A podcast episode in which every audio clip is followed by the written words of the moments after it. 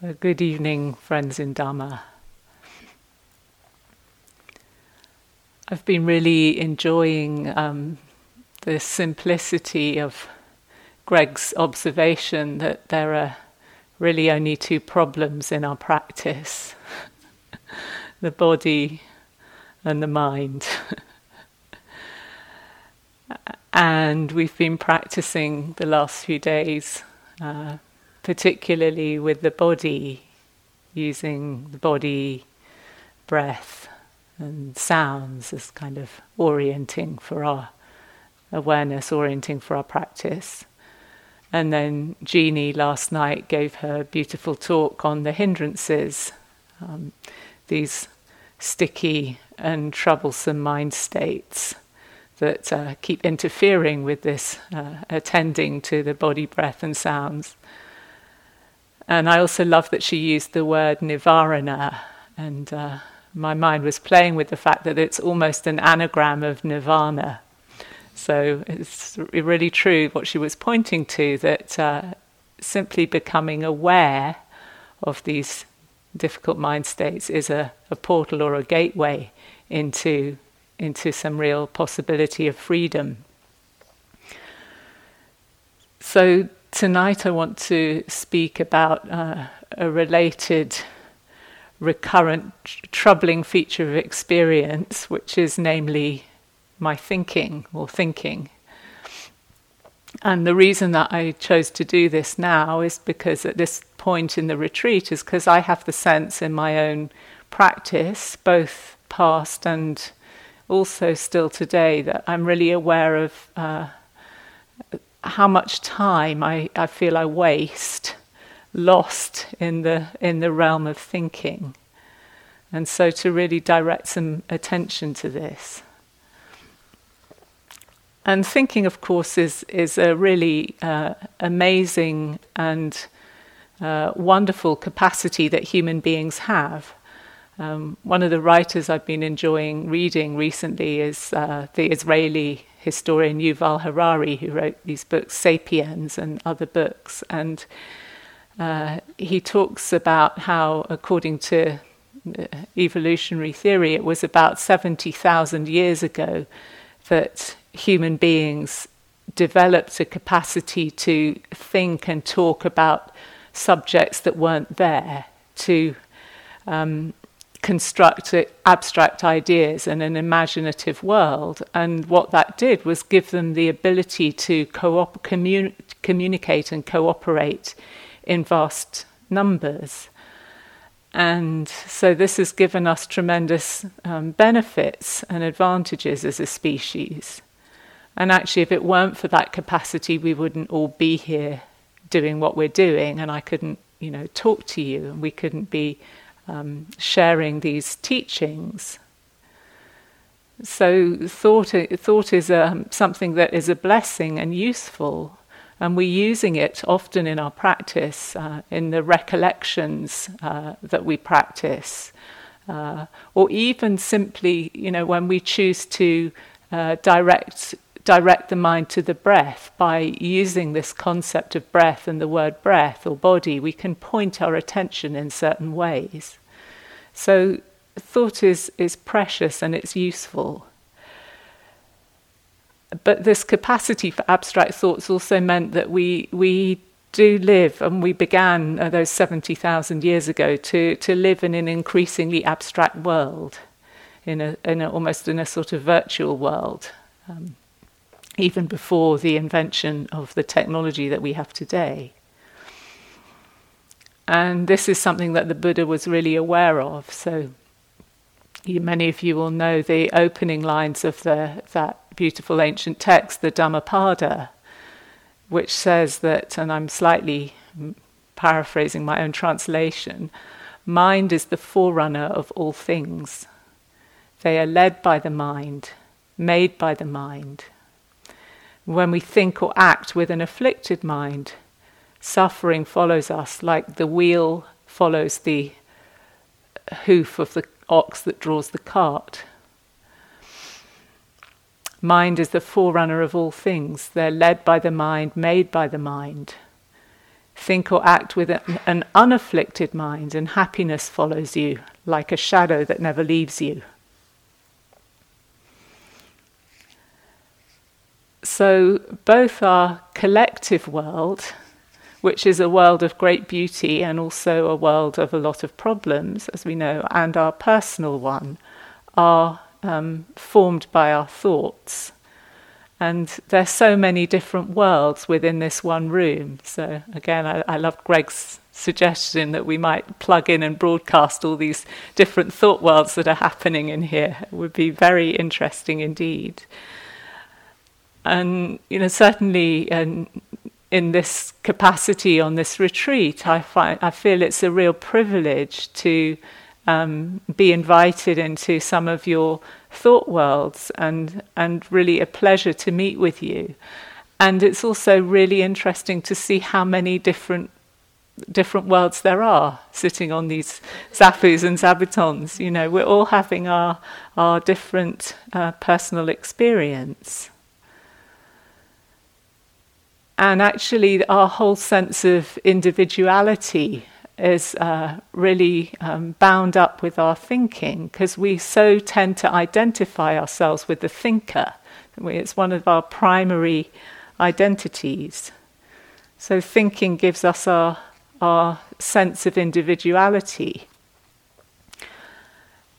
And yet, where do those thoughts that are the jigsaw pieces of the jigsaw of me come from? And when we really investigate that, we, you know, we notice that they're, they're things that we've picked up from our families, uh, from our culture. And we start assembling identities and worldviews from infancy. And yes, we perform our own operations on them and we reconstellate them uh, according to our own uh, inclination uh, and our own uh, understandings. But the, the basic pieces, a lot of them are heavily programmed and heavily conditioned. So we're sort of like fish that are swimming in the ocean of our thoughts and beliefs. And lots of those are below the radar of our conscious experience. So, you know, things for me like you know, what, it, what it means to be a woman. Know, what it means to be a woman of this particular age. And a lot of these identities, even if we don't choose to identify them, they're, they're imposed on us from the outside by convention because you know, these are the climate of thoughts and understandings that we're all living in. So we can also see how ideas can create and sustain value systems of oppression and uh, social injustice and they, they can actually feed a collective uh, greed and hatred and delusion. And even if we don't intend this, we, we're impacted by this and we, we contribute to this in various ways. So again, even when the mind is quiet and like in if the mind is in neutral, there's there's biases operating in the way that we see the world, these under the radar habits of thought, and so it's really important in our practice to also um, be willing to investigate what's below the surface as well. But the, these these um, systems in the mind are are not all bad. They can also create and nurture um, what's really good in in our humanity. So these these constructed worlds of thought they can curate and pass on wisdom from one generation to another and have uh, myths and structures and practices and teachings um, that enable that. And this tradition in which we're sitting, in which we're swimming here, is, is one of those. There are many, many such traditions, and this is, this is one in which we're swimming together. So there's this background world of beliefs and then there's also what comes to mind on any given day or in any given moment. So for each of us, how many different worlds have we occupied just today, you know, or over the past week, let alone the differences between our worlds, and which one is real? So I really feel for you um, being invited to come to these practice discussions, knowing how when I'm on retreat and I'm anticipating a practice discussion, no matter how hard I try to, you know, just have an empty mind about it, I find myself while I'm practicing kind of rehearsing what I'm going to say in my practice discussion, and it's as if that that piece of the mind just won't go away and be quiet. You know, this is this is how our minds work. And sometimes we can't just say, well, what's actually what's actually true here? What's real? What's the important important thing to bring? And it's sometimes really hard hard to discern. So just to say that we all we've all been there, we're all used to being there and understand this. And then these days we have things like uh, Facebook and Instagram and Snapchat and sometimes we, we barely have even experienced something before we're sharing it with others. And particularly, I notice as I have teenage nieces who are, you know, very much um, bound up in the world of social media and how we're kind of sharing it and curating this self image all the time. So we're often more involved with the story of our experience than with the experience itself. And even for someone like me who's uh, a bit of a Luddite and not, um, you know, I'm not on Facebook and so on, but even way before these existed, you know, there's a lot of activity in the mind that is kind of fixing and sorting out this story of me that I have to keep kind of checking on and making sense of. And yet it's a, it's a narrative, it's a story that's constantly running away from us, isn't it? You know, when we look at it, it's an, another of these places where we can discern these three characteristics. It's constantly changing. Uh, it's never satisfactory in that any sense of security that I get from having a certain story of me is so incredibly vulnerable and needs fixing all the time.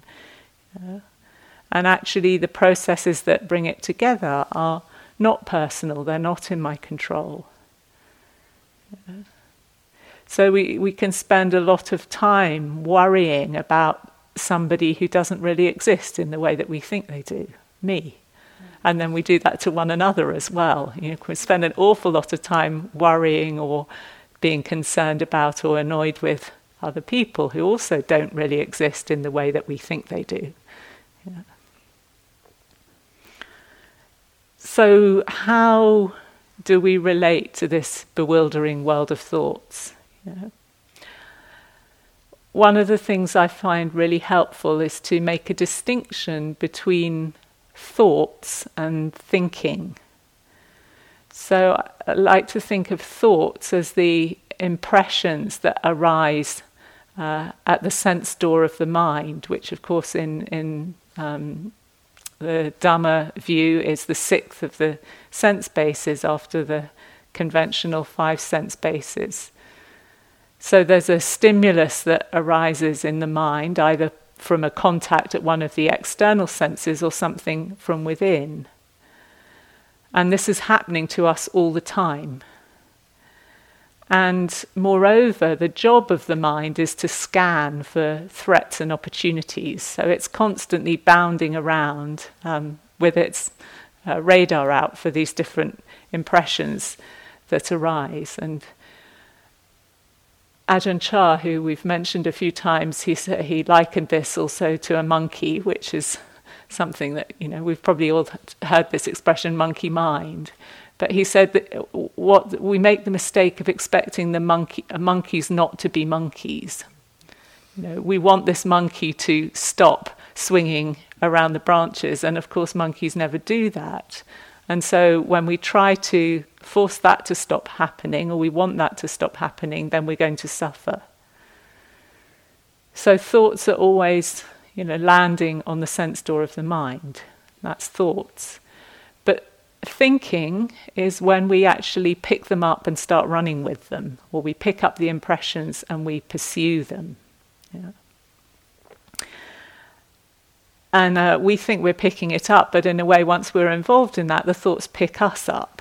So it's as if the thoughts start thinking us, and they get they become self-perpetuating when mindfulness uh, isn't strong.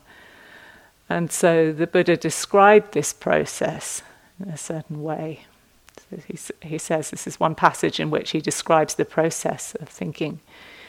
Dependent on the eye and forms, or ear and sounds, and all the different sense bases, eye consciousness arises.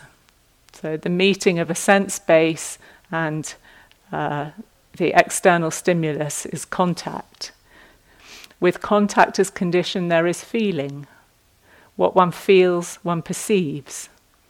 What one perceives, that one thinks about. What one thinks about, that one mentally proliferates. With what one has mentally proliferated as the source, perceptions and notions born of mental proliferation beset a person with respect to past, future, and present. So, this is what happens. And there's a, a nice word for this in Pali, which is papancha.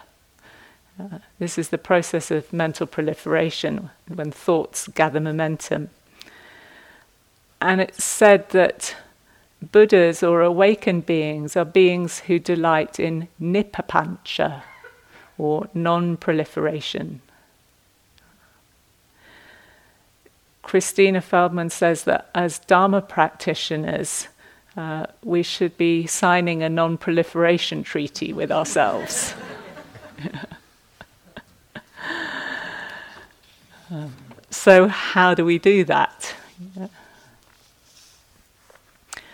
So it may be that when the mind is really quiet, we can begin to see that process that the Buddha was describing as it's happening. And that touches on lots of things that we will be talking about, I'm sure, over these next few weeks uh, contact, feeling, perception, and so forth. But right now, today, what I, I, want to talk about is the, the times when we don't catch the thinking process until it's already rolling, until it's already gathered momentum. So, the first thing we might do is just notice when we're lost in thought. And it's really helpful to spot the typical topics where this happens. So, a big clue might be when there's preoccupation with the past or the future. So, this is something from, um, you know, this is not something that's only been noticed by Dharma practitioners. Here's Blaise Pascal, who was a French mathematician and thinker in the 17th century. He says, Let each of us examine our thoughts. We'll find them wholly concerned with the past or the future. We almost never think of the present. And if we do think of it, it's only to see what light it throws on our plans for the future. Have you noticed that? the present is never our end. The past and present are our means, the future alone our end. Thus, we never actually live, but hope to live. And since we're always planning how to be happy, it's inevitable that we should never be so. So, we find ourselves planning, don't we? And that can be, you know, the distant future, or it can be, you know, when there's less going on on retreat, the minutiae of our day on retreat. And some of you have been reporting just how um, funny it is and frustrating to find yourself, you know, engaging in all this planning over really microscopic pieces of how you're going to spend your time or how you're going to make your drink or uh, so forth. You know. And this can be, you know, we can we can have a habit of, of worrying, and there may be things in our in in our lives that are are you know understandable sources of worrying. But actually, right here, right now, um, we we're taking a break out from manipulating uh, the future of our life, and yet this planning mechanism just doesn't switch off. So it may be there may be a, a, habit of anxiety. It may just be that we're bored and it's more fun to plan something than to sit here and watch our breath. You know. But we find ourselves doing what Blaise Pascal he says. We we find ourselves thinking how we're going to arrange things over which we have no control for a time we can be never, never be sure of reaching.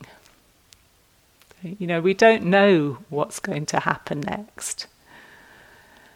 And we can even start turning our Dhamma insights into planning. So, you know, we have an insight, something works, and think, yeah, that's the trick. That's what I'm going to apply for my practice for the rest of the retreat and the retreat and eureka, that's going to work. And of course, you know, the next moment is something different and it doesn't always work like that. But we can turn even that into planning or we find ourselves remembering remembering a lot, maybe trying to relive some present, pleasant experience, or maybe to undo some past unpleasant experience, uh, or to just you know think about ourselves historically, reassuring ourselves that we're okay. And lots of these domains of thinking, when you, we really look at it, uh, they're about us wanting to reassure ourselves that we're okay. So, one big source of suffering on retreat is comparing mind. You know, we look around us and we see all these people kind of walking serenely up and down their walking path, and we're thinking this walking meditation just doesn't make sense to me, and I feel really annoyed by it, and, you know, I want to go for a run, and uh, I must be a bad yogi, or you know, this person's getting up earlier than me, and they're always in the hall before I am, or they're uh, going to bed later, and all these ways that we can just um, really create a, create difficulty for ourselves, or judging mind, so judging ourselves or uh, judging one another, and really, you know, both things come back again to this need to um, straighten out the world to to justify ourselves. And I think justification, in the sense of like the word processing, we're kind of straightening everything out to make sure I'm aligned in a way that's that's safe. Yeah. So all our minds maybe have um, kind of particular tendencies of repetitive inclinations. So we might be more of a pessimist or an optimist. We might be tend to fall into aversion. We might be more of a fantasizer or a planner or sometimes you know bits of all of them. So you can also notice what your what your sort of habitual ones are. So how do we how do we practice with these? It's like you know the first job is to notice that they're happening, and sometimes just labeling it as one of these things can be really really helpful. And it's actually been demonstrated that uh, just doing that has a has a physiological impact that it can um, de-escalate the stress uh, responses in the body when we just name and identify something. So you might notice, okay, this is planning, this is remembering, this is judging, this is comparing mind happening. It's also some of our some of our thinking arises. Some of us are more visual, you know. So um, you might be seeing a mental movie playing out, and then we might just notice, oh, seeing happening. Seeing can be internal as well as external. And then, uh, you know, thinking, maybe verbal thinking, or and then when the verbal thinking's happening can be quite interesting to notice whether we're hearing some some speech internally or whether we're speaking. So that hearing or speaking. And this, this kind of feeds into the second thing. So after noticing and maybe naming or labeling what's happening is to just be interested in the process, you know, to recognize that this is an event in the mind rather than uh, a reality. You know, it may have, of course, it has a correspondence to what's out there, but at the end of the day, it's our take on what's happening out there. So we can get really interested in, well, what, what is a thought? You know, how does it manifest? Is it an image? Is there a, a mood maybe that I can feel in the body? Is there a snippet of conversation happening? And one of the things I like to notice is like, well, who am I speaking to? And when I ask myself that question, often also what reveals itself to me is why, you know, why am I having this conversation with this person? And I don't even have to think about it a lot. The moment I've seen who I'm having the conversation with, it becomes kind of clear what's going on, you know. Or just feeling, well, what what is the actual experience of picking up one of these thoughts and thinking it, of picking this up and running with it? You know, how does that feel in the body? So you know what dogs are like when they're asleep and they're having this dream of chasing a rabbit, and they go, and th- this this kind of you know one can feel that physically happy. Even we can sit there. I'm very good at this. I can sit there looking really you know peaceful on my on my cushion, but inside there's this whole uh, drama happening, and you can feel that on a physiological level. And then seeing what happens to a thought when you bring some mindful attention to it. When you really bring your wholehearted attention to what is this phenomenon of the thought, what happens? And if you really want to listen to what's happening in the moment, you have to shut up and stop speaking. so something really beautiful that I that I like from Mother Teresa when she was asked about what she did when she prayed. And uh, let, me, let me get this right. That uh, people say, what, what do you do? What do you say to God when you pray? And she said, I don't say anything, I just listen. And they said, Wow. And what does God say to you? He doesn't say anything, he just listens. There's immense value in listening, and, and listening as, as the way to um, the way to solve problems. But we're so busy talking that we don't take the time to listen. So, another really uh, important thing to do is to look for the mind state underneath, underneath the thinking. And Jeannie was talking this about, about this last night, looking for the hidden hindrances. And I, I really love this image of you know putting on my backpack and going into bear territory. Somehow, uh, you know, when thought is proliferating, there's pretty much always uh, one or more hindrance, op- one or more of the hindrances operating in there. And it's more useful to attend to the hindrance than it is to attend to the content of the thought, however seductive the thought might be. And often what I notice is that the thinking is is, is the mind's way of trying to escape from an unpleasant experience. Yeah. And I think I used to think in the early stages of my practice that I could think my way out of suffering. But it doesn't really work like that. I used to think that we, when I thought my way to the right idea, it'd be like that somehow everything would everything would fall into place. But there isn't a thought that's going to solve everything. It's not how it works. So looking for looking for the mind state underneath uh, experience is also the Buddha's first approach, because recognizing that you know th- the thinking that we undertake is karmically impactful. So I want to read a little bit from um, the suttas um, to hear sometimes I, I, it's nice to hear the Buddha in his own words or as close to his own words as, as we know. So, this is him talking about his practice uh, before uh, his enlightenment, while he was uh, working on things in, in the way that we are working on things. So, he said, Bhikkhus, which means practitioners, before my enlightenment, while I was still only an unenlightened bodhisattva, it occurred to me suppose that I divide my thoughts into two classes. Then I set on one side thoughts of sensual desire, thoughts of ill will, and thoughts of cruelty. And I set on the other side thoughts of renunciation, thoughts of non ill will, and thoughts of non cruelty.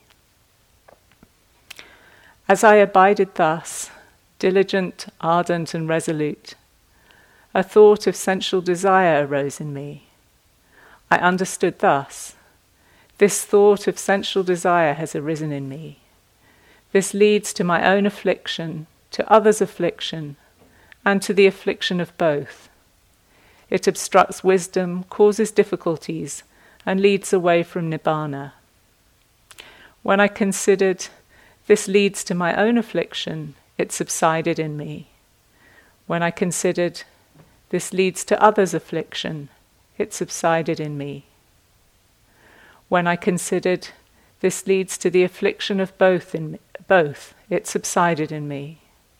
And when I considered this obstructs wisdom, causes difficulties, and leads away from nibbana, it subsided in me. Whenever a thought of sensual desire arose in me, I abandoned it, removed it, and did away with it. And then he goes on to say the same for thoughts of ill will and cruelty. And then he continues practitioners, whatever a practitioner frequently thinks and ponders upon, that will become the inclination of her mind.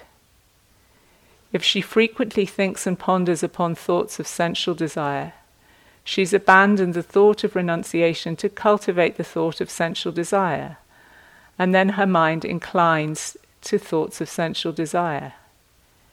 If she frequently thinks and ponders upon thoughts of ill will or cruelty, she has abandoned the thought of non cruelty to cultivate the thought of cruelty, and then her mind inclines to thoughts of cruelty. And then the Buddha continued to practice. And he says, As I abided thus, diligent, ardent, and resolute, a thought of renunciation arose in me. I understood thus this thought of renunciation has arisen in me.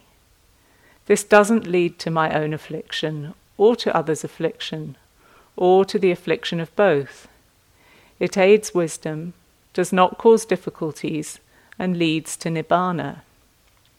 If I think and ponder upon this thought, even for a night, even for a day, even for a night and day, I see nothing to fear from it. But with excessive thinking and pondering, I might tire my body, and when the body is tired, the mind becomes strained. And when the mind is strained, it's far from concentration. So I steadied my mind internally, quieted it, and brought it to singleness and concentrated it. Why is that? So that my mind should not be strained. And the same for thoughts of ill will and thoughts of thoughts of cruelty, thoughts of non ill will and non cruelty.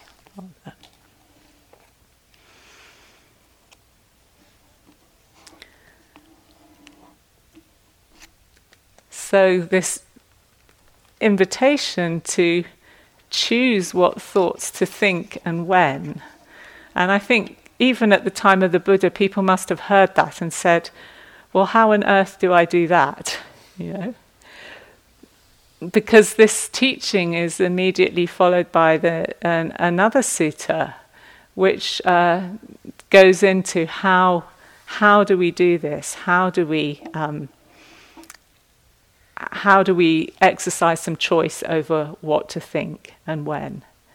And the name of this, this sutta that follows is uh, the calming of thoughts. Um, and I actually like that, or sometimes it's translated as the removal of thoughts. I like the sense of rather than removing them, which suggests that something that we've got to get rid of you know, is, is actually the idea of disentangling or disengaging from them. So I just want to share a bit about what the, the Buddha offers as methods for uh, disengaging from uh, unwanted thoughts. So he said there, there are five things that you can do. So if while we're practicing we become aware of a thought of greed or a thought of aversion or a thought of delusion, uh, this might happen. For example, we might um, find that we're doing a habitual rerun of a, an argument that we've had. or one that used to happen to me in my first year as a novice nun on eight precepts was I used to go into fantasies about my dream meal at my favourite restaurant. Or we might be understandably worrying about the future of a health condition that we, you know, is currently unknowable for us and over which we have no control. So I don't want to suggest that uh, all unwholesome thoughts, in this sense, are, are, morally culpable thoughts in the sense that we might think of it. They're they're unwholesome because they're they're thoughts that actually lead us to suffering. So the suggestion is, if we find ourselves playing one of these thoughts, that to we replace it by attending to something wholesome.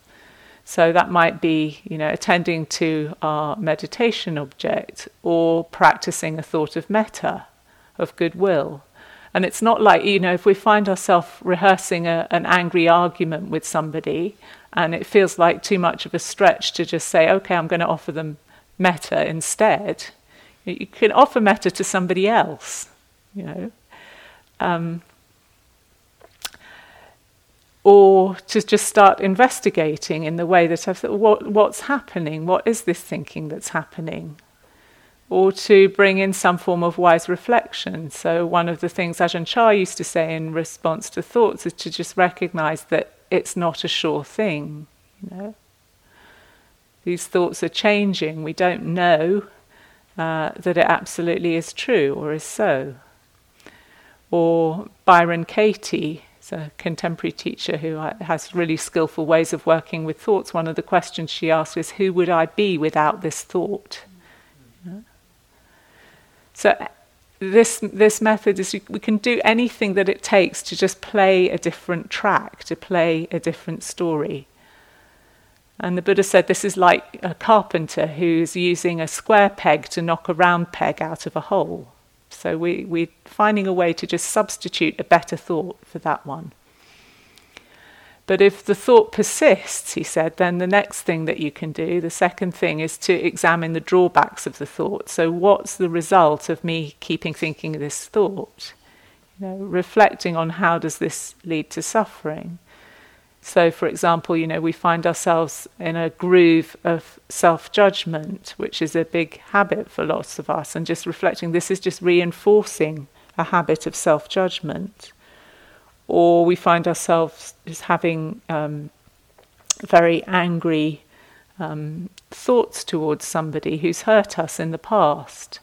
And I find this on retreat. Often the mind tends to go to this. It's almost like it, it kind of it, it, it, sees that it's on retreat and it, wants to do a kind of spring cleaning of the heart.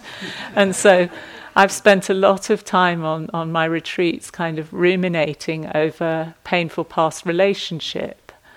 And to just notice that, you know, if we do this um, w- uh, in an unwise way, we're just reinforcing a sense of ill will or hurt towards somebody. You know, it may be that I'm not ready to forgive this situation yet, or that's not an appropriate response, but just re- replaying a track of ill will is actually doing ourselves more harm. So, you know, maybe it's even I can't I can't sort this out now, or I only go there uh, in small doses. But you know, wasting time being stuck in in ill will um, just gives us more work to do later. And the Buddha said, if if we find ourselves doing this, it's uh, we sh- we should be as uh, vigilant around this as as a as a young person, a vain young person would be if they found that instead of wearing the beautiful necklace that they were wearing, they found that they had the carcass of a snake or a dog hanging round their neck. Yeah, that this is to, to really recognize that this is this is un, this is unhelpful, this is harmful. And if it still persists, he suggested just not paying any attention to it. So that, like in the way that you'd turn your eyes towards something else, turn your if you stop, you know, looking at if I stop looking out at you, then uh, I don't see you anymore. Can we stop looking at the thought? So how would we do that? You know, maybe returning our attention to the body. maybe foregrounding the silence and the space around the chatter that's in the head.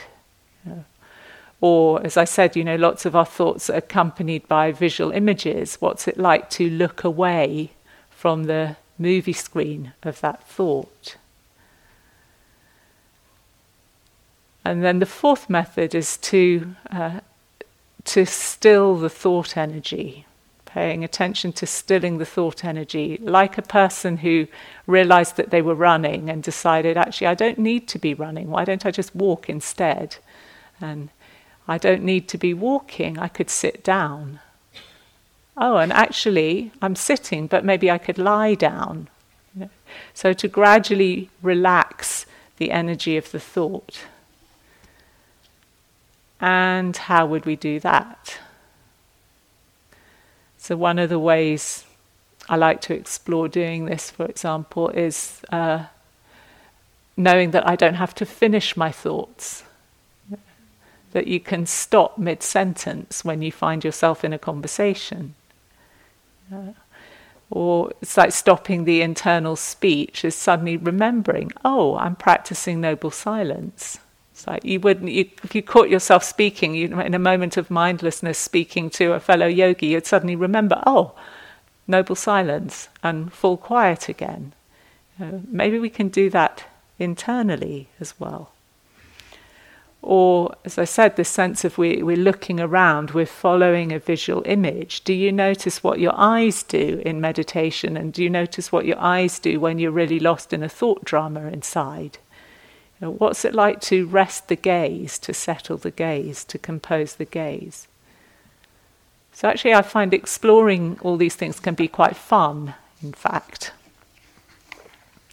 But sometimes we're not nearly calm enough to do that kind of exploration, you know. So, in that case, the Buddha said there's one last resort, which is where you um, press your tongue against the roof of your mouth, clench your teeth together, and you crush your mind with your mind. In the way, it, just like a, a, wrestler, a strong man would wrestle down a weak man and throw him to the ground. You know. So this is kind of in extreme situations, and we, you know, like the sort of time where you, you you're going to blow up at somebody, and actually you recognise that blowing up is going to do more harm than good. So you restrain yourself, you walk out of the room. You know. Or sometimes I find myself, if I'm really wound up, even, um, and this happens on retreat as well, I need to go out and practice stomping meditation. I just you know, walk very fast from one place to another and even, even stomp.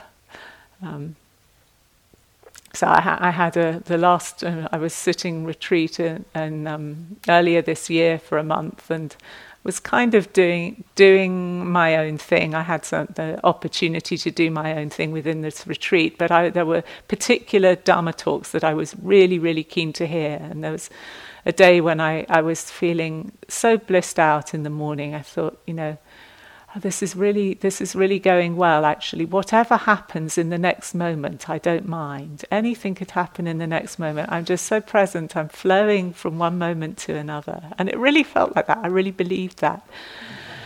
And then and then later in the evening, I realized I was just sort of just after the time the Dhamma had, talk had started, and I realized I'd messed up about which talk was being given which evening, and I'd missed, I was missing this Dharma talk that I'd been kind of looking forward to all day. And Oh, so I really don't mind what happens in the next moment. And I had such an internal tantrum. And, and then, of course, I was really uh, upset with myself that I was making such a big deal of it. And at that kind of time, the only thing to do was to stomp up and down the hill a few times, and then that, that helped, you know. So these things happen to us. It's okay. So the the Buddha in the the piece that I was reading, he ha- has a couple of similes. He says, you know, when we look after these two kinds of thoughts, the thoughts that are really really harmful and non-beneficial, we need to be like a cowherd who's looking after cows who are near a field of ripe, ripe crops and the cowherd's going to get into big trouble if he lets the cows wander onto the crops and tramples the crops. And in those situations, the cowherd needs to be really vigilant and have a big stick that he can kind of prod and poke and even wallop the cows with to uh, get them to do what they to go where they need to go. And then when the thoughts are not harmful thoughts, they're just these thoughts that can run away with us and tire us out, then we can be like a cowherd when the crops have all been safely harvested and gathered in, and you're looking after the cows, and you can just sit there under your tree and kind of keep a gentle eye on them, but you don't have to run around with the stick and intervene. So the, the degree of, of intervention and the response is going to depend on the sort of um, the sort of thoughts that we that are running with us or that we are running with.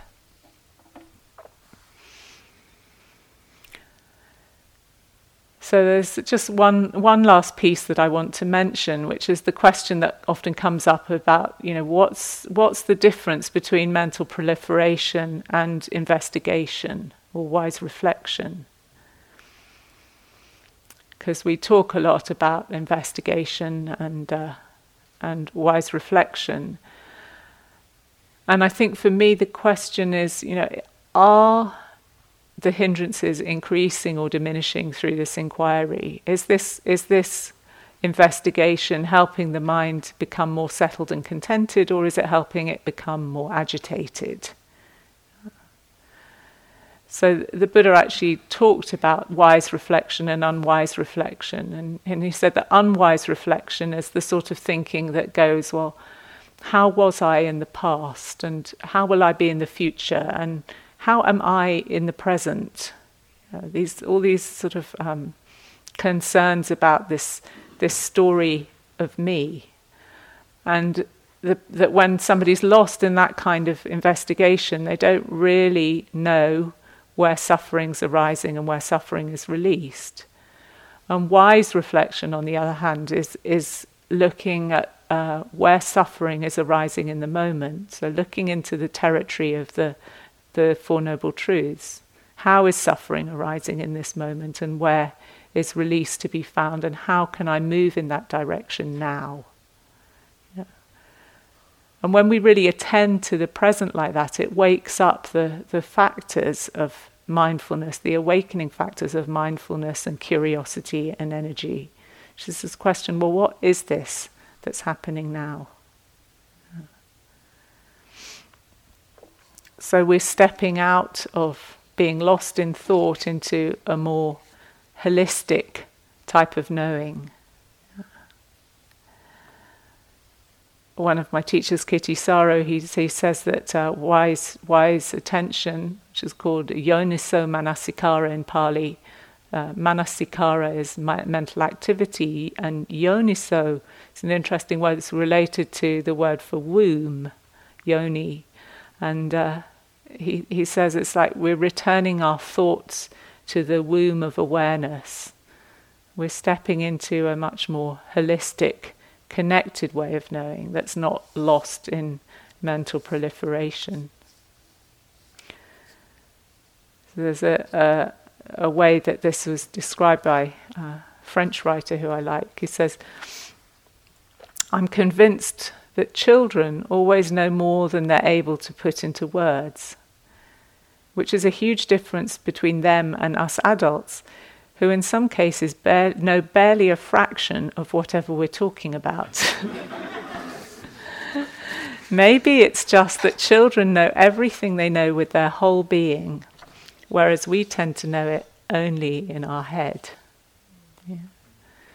So, to trust that there's a way of knowing stuff with your whole being that doesn't have to involve um, a lot of mental proliferation.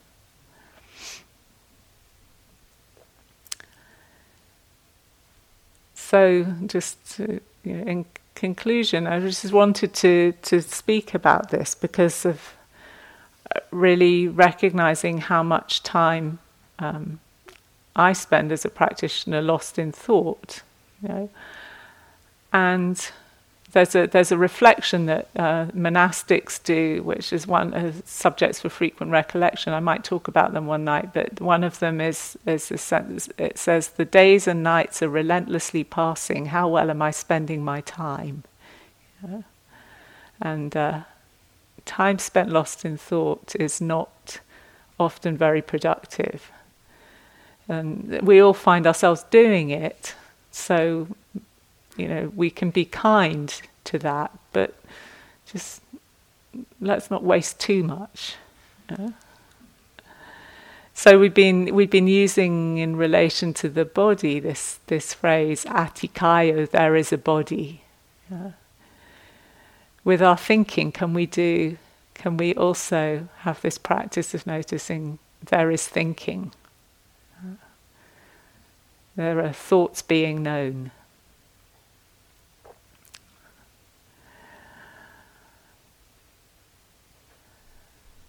So Joseph Goldstein says, I've heard him say, that in meditation, no thought is worth thinking. That's an interesting one to contemplate.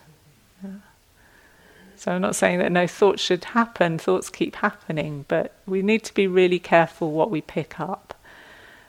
And it, it's true that sometimes we do need to think, there are thoughts that we need to pick up.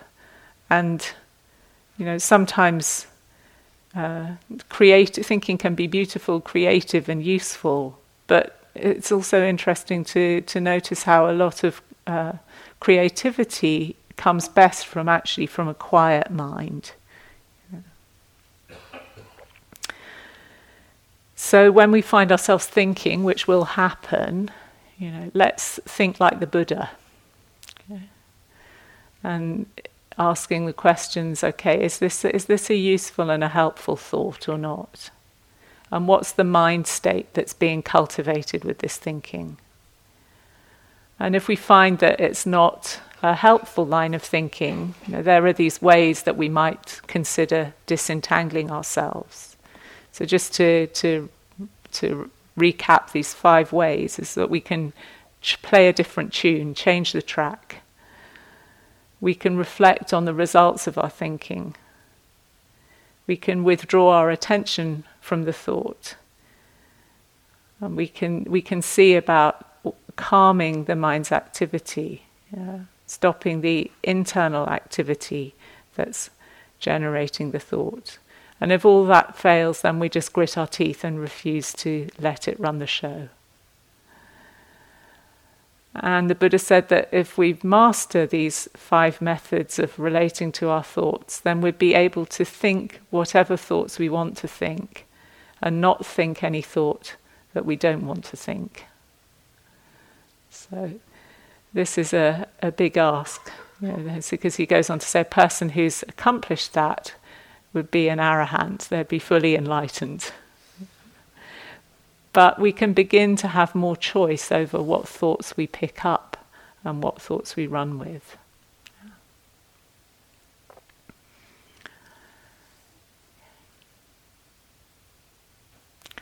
So that's what I'd like to offer this evening. And let's just sit quietly together for a moment or two.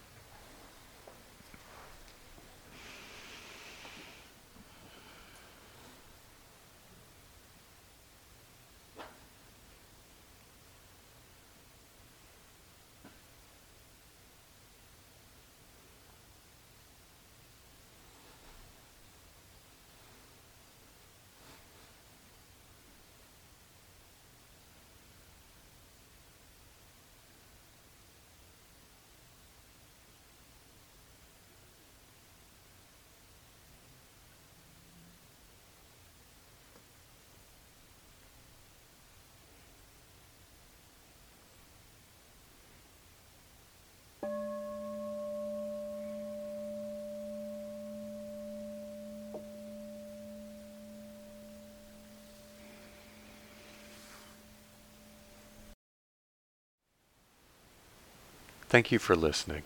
To learn how you can support the teachers and Dharma Seed, please visit dharmaseed.org slash donate.